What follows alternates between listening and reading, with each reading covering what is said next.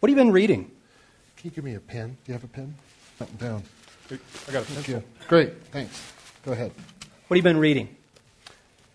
I'm in Orthodoxy right now by Chesterton, and um, I read it several years ago. I would say about seven years ago, and um, and I, I just felt someone had mentioned it. I felt like God had brought it back, and um, it, I think what God was wanting to do is remind me this isn't some crazy sideline thing. This isn't. Yes, Yeah. that I've you know saddled my horse to. Um, that the gospel has been forever, and, and and constantly people are recovering it, recovering that treasure. Treasure that Right. it's orthodoxy, Yep. and we've tapped into this stream. You know that that there is this branch, and we are a vine. And I, I think God just kind of led me there.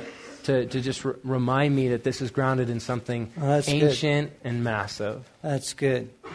That's good. You know what? That is the irony of the people that obviously we get a good bit of criticism and people think we're way out there. It, the irony is you cannot believe how conservative we are theologically. The, that, the irony is, is that we are unbelievably orthodox. Uh, it, it's just that the church has been so taken out by the religious spirit and by the counterfeit thing. This sounds crazy, you know, but you go back and, and there it is. The, the stream is there, the theme is there. What have you been reading? Uh, well, I just finished a historical novel, and uh, I'm kind of just delving back in the Old Testament and and uh, going through some books there. So it's kind of What was, the, those. what was the novel?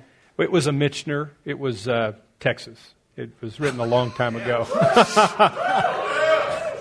You know, we went. Bart spends an awful lot of time in Texas. We've been trying to figure out kind of his travel patterns, and it's like there's this sort of gravitational field that keeps drawing him back. That cracks me up that you're reading Michener's Texas. no, I read it. I finished it. 1,100 pages. That's good. What have you been reading? I'm reading Pittsburgh.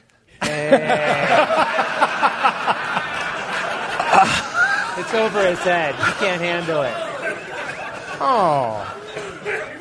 Um, you know, I I am um, one of the things I'm I am guilty of is I think I have 30 books on my nightstand and I'm reading portions of all of them. Uh, so, what I've most recently read is uh, I've been reading uh, Annie Dillard, Pilgrim at uh, Tinker Creek. Yeah, it's a fabulous book. Uh, and then I'm I, I love history. Um, just I just find the lessons in, from biographies and from times past just so intriguing. And I, I can't even tell you the name of the book. Uh, it's David. Is it Haberstein? It's on the Korean War, the Cold War, and all that. And and that's what I mean. I've got a book on warfare. Um, and I, I kind of go to bed at night and and actually, I've cut out a lot of my reading at bed because now I'm praying. But I kind of look at the stack of books and just kind of, what do I feel like reading? Mm-hmm.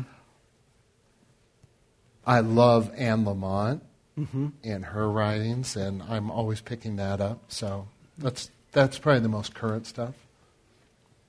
I've been reading uh, Bill Johnson, When Heaven Invades Earth. Great book on the kingdom. And reading Agnes Sanford's book on the healing power of Christ. Incredible, incredible book on healing prayer. Um, I read MacDonald. I keep coming back to that um, often. Um, I read a lot of uh, I read a lot of books on uh, nature, mountain climbing, mountain adventures, that kind of thing. Um, so let me ask a tangent question, that, or a follow up question is um, recommend a book you really ought to read. I, I have I have ten, but the first one that comes to mind would be Gerald May, Addiction and Grace. Yes. Incredible book. Yeah, I have so many. Um, I love reading, but Walt Harrington's Everlasting Stream, just phenomenal writing on the masculine journey. Incredible book. That's a great read. The, Walt- the Walt Everlasting Harring- Stream. Yeah, Walt Harrington, Everlasting Stream. He's a professor at University of Illinois, and most of other, his other stuff is on different topics, but that's very um, autobiographical on his story of his masculine journey and initiating his son in that. It's huge. I'd say uh, uh, the biography is, of Oswald Chambers, written by Dave McCasland. Really good book. Mm. Hmm. Wow. The, uh, Os- uh, the uh, biography of Oswald Chambers by Dave McCasland. I asked the question. I don't know how to answer it now. And you said one. I know. I said one. That wasn't fair. I probably should have said pick three. At least. Uh, Unspoken Sermons, George MacDonald. But don't start with the first chapter. It's not his best. There are actually a bunch of sermons in there. I asked God what to read, but like his one on life, his one on Abba Father. Some of his stuff in there is just beyond beyond brilliant. And some of it's just okay, but that is a phenomenal book. Thanks for joining the Ransomed Heart podcast. For more, come to our website at ransomedheart.com.